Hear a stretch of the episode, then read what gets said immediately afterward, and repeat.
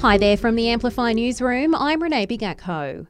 Former NRL player Jarryd Hayne has been sentenced to four years and nine months jail with a non parole period of three years. Last month, the 35 year old was found guilty for the second time of sexually assaulting a woman on grand final night in 2018. The time he's already spent behind bars will count towards today's sentence. The PM has been asked about the opposition's thoughts on job seeker payments. It's been suggested the cap on the number of hours someone is allowed to work while receiving the payment should be increased. Anthony Albanese says even if the government did consider the idea, he doesn't reckon there's any guarantee the opposition would back it. Peter Dutton uh, can't even say whether he'll support a $40 a fortnight increase in job seeker. A 25 year old man's copped extra family violence charges, accused of violently hurting a family member who questioned him for returning home after his court curfew.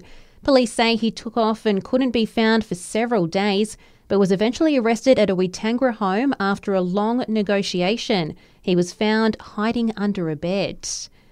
The AFL has backed the Hawthorn racism probe following Alastair Clarkson's outburst yesterday.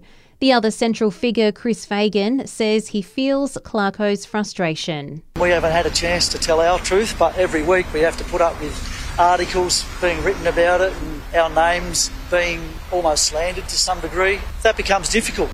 More support for Canberrans on lower incomes to make sure they stay warm in winter and cool in summer. Ceiling insulation rebates are now included in the Home Energy Support Program to help those doing it tough make their homes more energy efficient. While the government's also launched a pilot scheme offering up to $10,000 to help locals with chronic health conditions install electric appliances and ceiling insulation.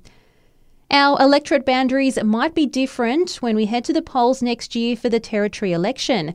The ACT Electoral Commissioner has released a newly proposed redistribution of the ACT's five electorate boundaries and is calling for public suggestions.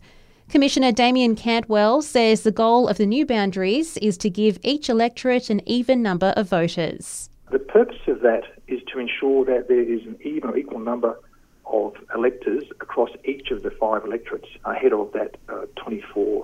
uh, October election. A key step forward for the next stage of light rail. Work starts next week on building a new side track over London Circuit so drivers can keep using Commonwealth Avenue while work progresses. Trucks carrying 60,000 cubic metres of material will start arriving on site from Monday. And Aussie metal band Voyager is preparing for Sunday's Eurovision Grand Final after booking their spot this morning. And that's the latest in news. We'll have another update for you right here later this afternoon.